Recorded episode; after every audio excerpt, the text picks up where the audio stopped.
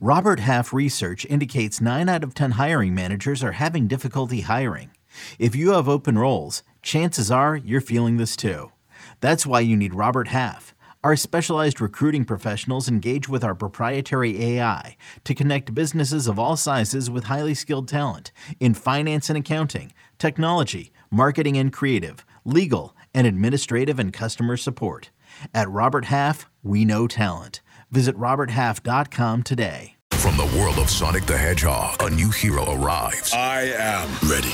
Is there anyone stronger? No. Ha! Tougher? No. Funnier? I do not make jokes. I make warriors. Knuckles, now streaming only on Paramount Plus. Yes! Let's break down second base. Up next on Fantasy Baseball Today in 5. Welcome into FBT in 5 on Wednesday, February 7th. I am Frank Sample, joined by Scott White. And let's start off with a little strategy talk. Scott, is second base a good position? What do you find yourself doing at second base? Second base is maybe the most interesting position, certainly the most interesting position on the infield, because it has a lot of players who deserve to start, more than enough to go around, but not that many that you feel great about. And more than anything, second base stands out by being a position with a lot of diverse offerings in that middle round range, which is more useful in a categories league where you're looking to balance those different contributions than a points league, obviously.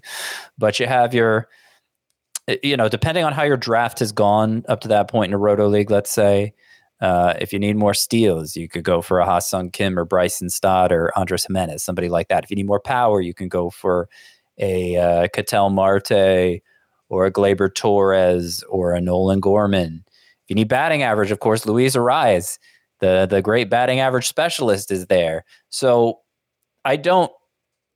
There's not normally in a roto league somebody I put an asterisk beside saying I'm targeting this guy in the draft. It's really more how has the draft gone for me to that point? What do I need most? All right, let's start things off here with some sleepers. Scott, who is a second baseman you've been targeting? Brandon Lowe, who is about the 280th player drafted on average, which it just seems crazy low given his track record, given where we were drafting him the last 2 years. I would say he is still, if you give everybody an equal number of at-bats, it's going to be between Mookie Betts, Nolan Gorman, and Brandon Lowe, who finishes with the most home runs. He had 21 in 109 games last year. Now, I understand he's going late because you don't give everybody the same number of at-bats. But, you know, if he can avoid the health issues of the past couple years, if he can avoid falling into the Rays situation where he's sitting too often, then he could still be a 30-homer guy, and there's way more upside than downside at the point where he's going. I'm going to cheat a little bit here. Vaughn Grissom is the sleeper for me. He's only shortstop eligible on CBS to start the year, but should gain that second base eligibility soon after that. He came over to the Red Sox in the Chris Sale trade. Great park for right-handed batters. Obviously, Fenway there with the Green Monster. You remember a couple of years ago in 2022, Vaughn Grissom, borderline league winner down the stretch that year, 51 games with the Braves. He hit .291 with 5 homers and 5 steals. And he's been a really, really good hitter in the minors as well. .320 career hitter down there with an .884 OPS. I'm excited for Vaughn Grissom to just be unleashed.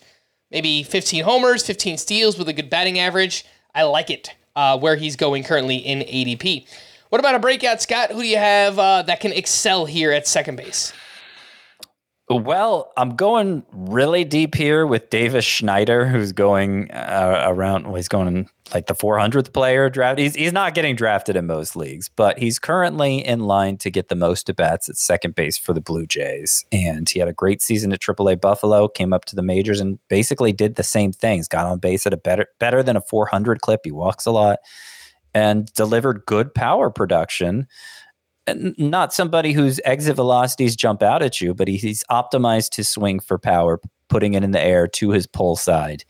And because it carried over to the majors, I think Davis Schneider could really surprise people this year if he does get regular playing time for the Blue Jays.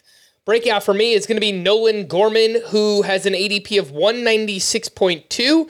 Technically already broke out last year, hit 27 homers with 7 steals, did that in just 119 games. So if he can stay on the field, could we get 35 homers, 6 to 8 steals in the middle of that Cardinals lineup? There's obviously prospect pedigree here. The StatCast data lines up with it. We're looking at a 16.5% barrel rate for Nolan Gorman, 97th percentile. Going around pick 200, I think this is fantastic power production at that point in the draft. What about a bust, Scott? Someone that you are looking to avoid at second. Finally, we talk about somebody in the draftable range. That's Ha-seong Kim, who is going around 85th overall. And my biggest concern for Ha-seong Kim is that the 17 homers he hit last year on Mirage, only 7th percentile average exit velocity and only 3rd percentile hard hit rate. He does optimize his swing, fly balls to his pull side, but that still seems like not enough to get to 17 home runs. Had 38 steals. That's the main thing he brings to the table. Basically, he's going so far ahead of Bryson Stott and Andres Jimenez that it's hard to justify for me.